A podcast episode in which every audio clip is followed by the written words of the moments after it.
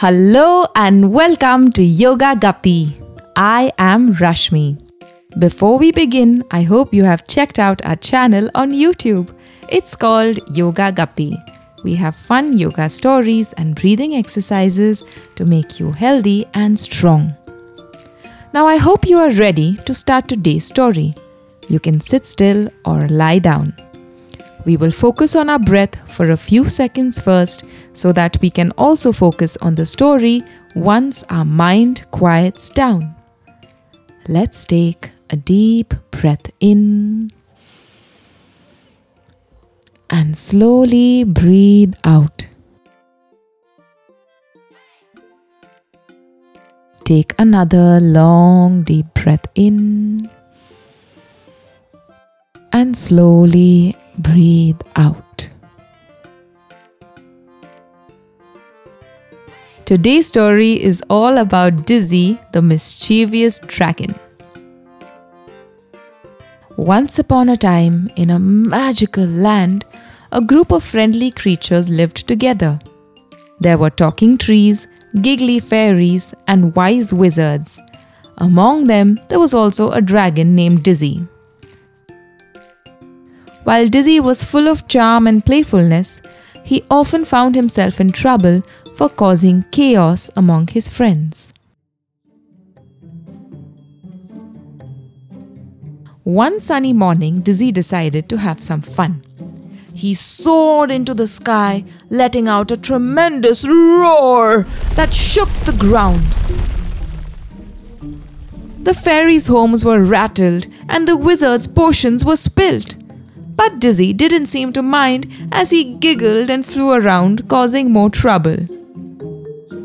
The fairy lily said, Dizzy, please stop! You're making such a mess! Leo the wizard said, Dizzy, can't you see you're causing a disturbance? Oh, sorry, I didn't mean to upset everyone, said Dizzy. As the days passed, Dizzy's antics grew even more troublesome. He would sneak into the talking tree storytelling sessions and interrupt them with silly pranks. He would playfully snatch the wizards' hats and make them chase him around. But one day, while flying near the enchanted forest, Dizzy encountered an old wise dragon named Grandis. Ah, young Dizzy, causing quite a stir, aren't you?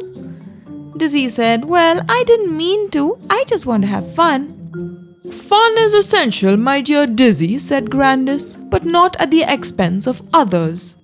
Remember, every action has consequences. Dizzy was curious about what Grandis meant. He decided to seek the advice of his friends to understand better.